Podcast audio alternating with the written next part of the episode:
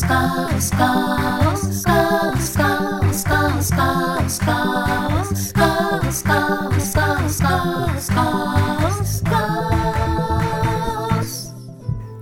Lähiradion kuulijat, olemme nyt Aleksis Kiven kadulla Valtimon teatterissa. Täällä on hyvin hiljaista, vaikka on sanottu, että kaaos on alkamassa. Mona Kortelampi, missä se kaaos nyt on? No kyllä se kaaos täällä teatterista löytyy varsinkin tuossa maaliskuussa, kun meillä on tämä Mika Myllyahan kirjoittaman näytelmän Ensiltä, jonka Heikki Häkkä ohjaa. Mutta kaaostahan tämä teatterin tekeminen tämän koronan aikana on ollut ihan koko ajan, että tähän kaaoksen on täytynyt tottua kyllä ihan hyvillä tavoin. Mutta meillä tosiaan on tulossa kaaos ensi-iltaan ja me ollaan siitä iloisia. Meillä on todella upea työryhmä näyttelijöinä. Meillä on Salla Kotsma, Anna Ranta ja sitten itsekin olen siinä sitten mukana. Heikki osaa tietysti itse näytelmästä kertoa enemmän. Mä voin näin teatterijohtajana vaan kertoa ja tämän teoksen tuottajana tästä, miksi tätä valitaan tai miksi me juuri tähän Mika Myllyahon tekstiin tartuttiin ja kuinka paljon tätä on nyt niin kuin vähän muuteltu sillä kohtelijalla tavalla. Ei ehkä tekstiin kajottu, mutta jotain osia muutettu tekstiä lauluksi tai jotain tämmöistä. Mainitsitkin jo, että olet tässä tuottajana, olet myös näyttelijänä ja tämmöisenä teatterinjohtajan ominaisuudessakin. Ennen kuin mennään tuohon Heikki Häkkään tässä näin, niin mites tämä nyt näin tuottajan ja teatterinjohtajan ominaisuudessa nämä nykyajat ovat näyttäytyneet? No kyllä tämä korona on varmasti niin meidän teatterille, tänne Valtimon teatteriin kuin kaikille muillekin teatterille näyttäytynyt niin kuin tosi raskaana ja ikävänä vaiheena. Varsinkin kaikki tämmöiset lyhytaikaiset rajoitukset, semmoinen jatkuva lyhytaikaisuuden epävarmuus on ollut kauheata. Taloudellisesti me ollaan tietysti oltu tiukoilla niin kuin kaikki muutkin artistit ja mä oon hirveän kiitollinen, että Isot tekijät niin sanotusti, tarkoitan tällä nyt näitä, joilla on isoa julkisuusarvoa, on ottaneet tähän hirveästi kantaa ja lähteneet tätä viemään eteenpäin ja halunneet, että niin kuin puututaan epäkohtiin. Mutta sitten toisaalta teatteri on myöskin ollut hyvillä mielin, että me ollaan luotettu tulevaisuuteen ja me ollaan kovasti koko ajan tehty töitä ja joitain esityksiä me ollaan jouduttu kokonaan peruuttamaan, että niitä ei ole koskaan enää tullut ohjelmistoon, kun se on 3 vuotta peruutettu ja siirrelty, niin, mutta esimerkiksi tämän esityksen kohdalla, niin mä luotan, että maaliskuussa meillä on esitys ja tästä tulee todella hyvä esitys. Että mulla on myöskin sitten tämmöinen niin kuin vahva usko. Aika ajoin se positiivisuuslippu, kun se on siellä kädessä heilunut ja toiseen käteen vaihtunut, niin kyllä tässä niin kuin olkapäät on ollut väsyneitä. Mutta nämä on myöskin semmoisia niin kuin valintoja, että sitten kun ruvetaan teatterijohtajaksi, niin sitten on tietty kantti täytyy olla ja asioita täytyy kestää. Sitä saa mitä tilaa. No, en mä kyllä tätä koronaa tilannut, että nyt se meni ihan vähän väärin, mutta sanotaanko nyt näin, että suurin suru on ollut nähdä se taloudellinen rasite, mikä varsinkin freelance-näyttelijöillä on ollut. Ja sitten tietysti toivon, että on sellaiset järjestöt, että ne pystyy tällaisia ottaa kantaa asioihin ja tukemaan. Että mä voin täällä teatterissa tukea meidän näyttelijöitä ja huolehtia, että he saa palkkansa ja hakea apurahoja ja erilaisia niin kuin tukirahoja meidän yhteisölle. Mutta se on kaikki, mitä mä voin tehdä. Nyt siirrymme Taalian temppelin toiselle lippusalolle Heikki Häkkään ohjaajaan tänne. Oikein hyvää päivää. No päivää. Milloin tätä kaaosta on alettu tekemään? No me aloitettiin se joulukuussa, oli ensin sellainen viikon mittainen rupeama, jossa luettiin tekstiä ja katsottiin, että tarviiko sitä muokata ja tehtiin tällainen roolijako ja lähinnä tutustuttiin työryhmänä toisimme ja tehtiin tämä selväksi, että tehdään kaikki samaa näytelmää. Että se oli tällainen viikon periodi ja sitten tammikuun 10. päivä alkoi varsinaiset näyttämöharjoitukset. Sanoit, että mietittiin, että tarvitseeko tekstiä lähteä muokkaamaan. No, tarvitsiko sitä? Ei sitä hirveän paljon tarvinnut. Että huomattiin, että tämä on tehty, näytelmä on kirjoitettu vuonna 2008, eli onko siitä nyt 14 vuotta. Hirveän paljon on muuttunut maailmassa sellaiset niin kuin ulkoiset elementit, tekniikka, kännykät on ihan toisenlaisessa, tietokoneet ihan toisenlaisessa mittakaavassa. Enää ei puhuta DVD DVD-elokuvissa, nykyisin on Netflix. Mutta itse ihminen, hän ei ole muuttunut tässä ajassa ollenkaan. Eli ihan muutamia sellaisia niin kuin tähän päivään tuotuja juttuja oli, mutta ne on hyvin marginaalisia. Ja sitten yksi, mikä tuottajan kanssa jo ennen tämän tekemistä mietittiin, että tässä olisi ihan makeeta, kun olisi musiikkia. Ja sitten mä katsoin tekstiä sillä tavalla, mä ajattelin, että mä voisin tehdä yhden laulun ja sitten tein sanotuksen yhteen ryyppylauluun, missä nämä kolme naista ryyppäävät. Ja sitten kaksi laulua syntyi sillä tavalla, että ne löytyi suoraan Mika Myllyahon tekstistä, josta sitten meidän muusikko on vähän muokannut niitä, mutta ne tulee ihan suoraan Myllyahon niin kuin tästä Kaaoksen tekstistä tehty kaksi kappaletta. Kaos, kaos, kaos, kaos, kaos, kaos, kaos, kaos, kaos, kaos, kaos, kaos, kaos, kaos, kaos, kaos. Onko tästä nyt ajateltavissa, että kaaos syntyy siitä, että kolme naista ryyppää? Ei, se on vain yksi pieni kohtaus. Tämä ei kerro kolmen naisen ryyppäämisestä, se oli vain se biisi tuli siihen. Lähinnä se on sellainen, että nämä naiset on keski-ikäisiä, ruuhkavuosissa eläviä ja asiat kasautuu. Osittain se on yhteiskunta, joka niitä kasauttaa, osittain he itse tekevät sen. Se on ihan tämä tuttu juttu, että monta kertaa kiire on se, mikä itse tehdään. Mutta siinä on monen asian summa aiheuttaa sellaisen, että yhtäkkiä kaikki on kaaosta. Ja sitten kun se kaaos, sehän on sellainen, että se toteuttaa itseensä, että kun sitä pikkusen joku asia niin kuin loksahtaa pois siltä radaltaan, niin sitten loksahtaa toinen ja sitten toinen ja toinen, ja se aiheuttaa sitten tässä näytelmässä sen kaaoksen. Ja niin kuin Mona tuossa sanoi aiemmin, niin meillä on ollut lähtökohta se, että tehdään ja yritetään mieluummin tehdä sitä niin sanotusti, mä käytän sellaista sanontaa kuin etunojassa, että yritetään tehdä mahdollisimman paljon, koska koskaan ei tiedä, miten tämä korona vaikuttaa.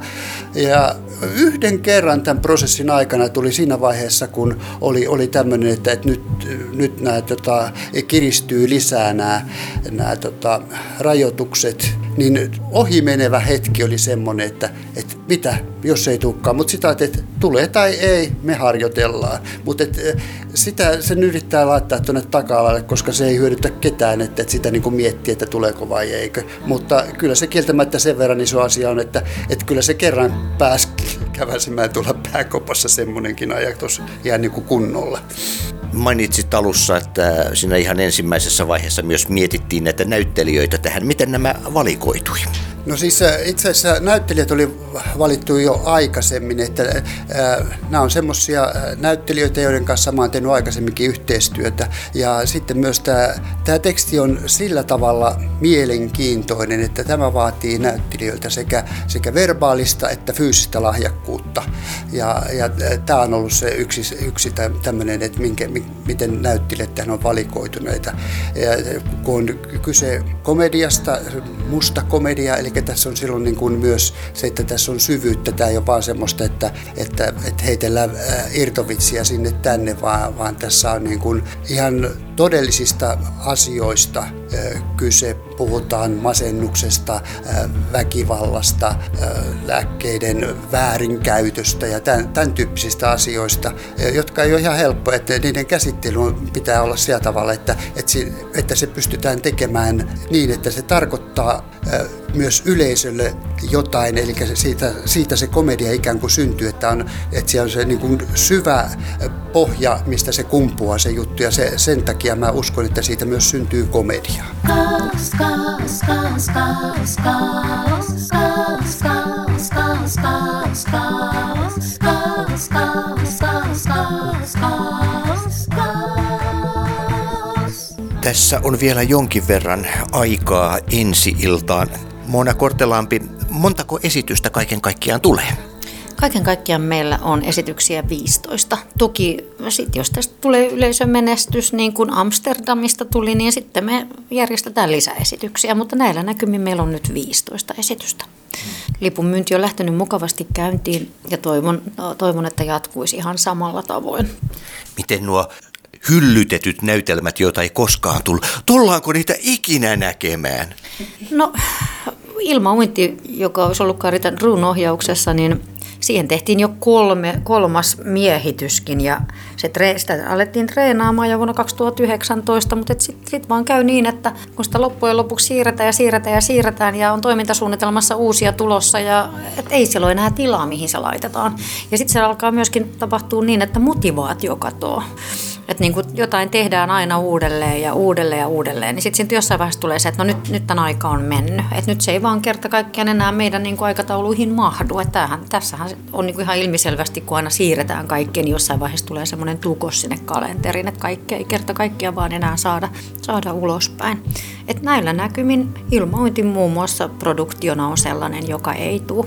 Harmittavaa oli tänä vuonna, meillä olisi ollut Pola Ivanka-klubi, Mika Tepsän vetämä tämmöinen upea drag-klubi. Ja tämä jouduttiin myöskin siirtämään näiden rajoitusten takia ja alustavasti siirretty syksyyn, mutta uusia päiviä ei ole, mutta kyllä me pyritään siihen, että saataisiin se sieltä kuitenkin vielä tulemaan, mutta nämä on tosi ikäviä asioita. Tämä korona on vaikuttanut todella moneen asiaan, että se ei ole vaan se, että yksi produktio siirretään tai yksi näytös siirretään, vaan siitä lähtee niin kuin aika iso pyörä pyörimään, varsinkin kun siellä on freelancerit näyttämöllä, niin monella on niin kuin muitakin töitä, niin kuin freelancerilla on, että se ei ole vain yhdessä talossa kiinni, niin siinä lähtee äkkiä semmoinen iso linko sutimaan paikallaan, että se on tosi kauhea tilanne.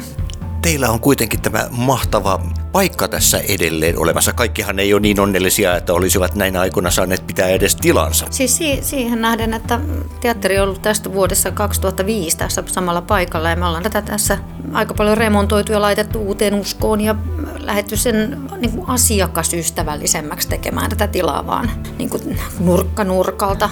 Pienissä osissa tietysti, koska eihän meidän apurahat niin suuria ole, mutta kyllä mä nostan niin kuin teatterille ja itselleni hattua, että me ollaan täällä pystytty olemaan ja tämä tila pystytty pitämään ja tästä tilasta pitämään näinkin hyvää huolta ja asiakkaathan on antanut aivan ihanaa palautetta tästä meidän tilasta.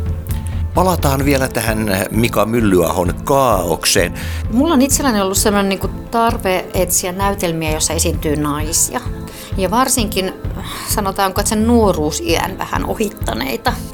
Et ehkä nyt keski-ikäisiä naisia tai tämmöisiä, niin, koska naisnäyttelijöitä on tosi paljon ja heille ei aina löydy niin kuin hemasevia rooleja. Ja sitten mä luen paljon tekstejä, joissa naisia on ja jään sitten muhittelemaan, että mikä voisi olla mahdollinen esitys. Että mä oon lukenut tämän ensimmäisen kerran ehkä jossain tuolla 2018 vuonna ja pohtinut, että voisiko tämä olla mahdollinen. Ja sitten se jää vähän sinne hautumaan ja muhimaan ja sitten miettii, kun näkee, että miten ihmiset töitä tekee, että ton kanssa voisi tehdä sitä ja tämän kanssa voisi tehdä tätä. Ja sitten Heikki kun ohjasi tuon Amsterdamin, niin sitten mä ajattelin, että tämä olisi varmasti sellainen, mikä olisi kiva, kun oli niinku tarve tehdä Heikin kanssa lisää töitä. Sellainen suuri luottamus hänen ohjaajana.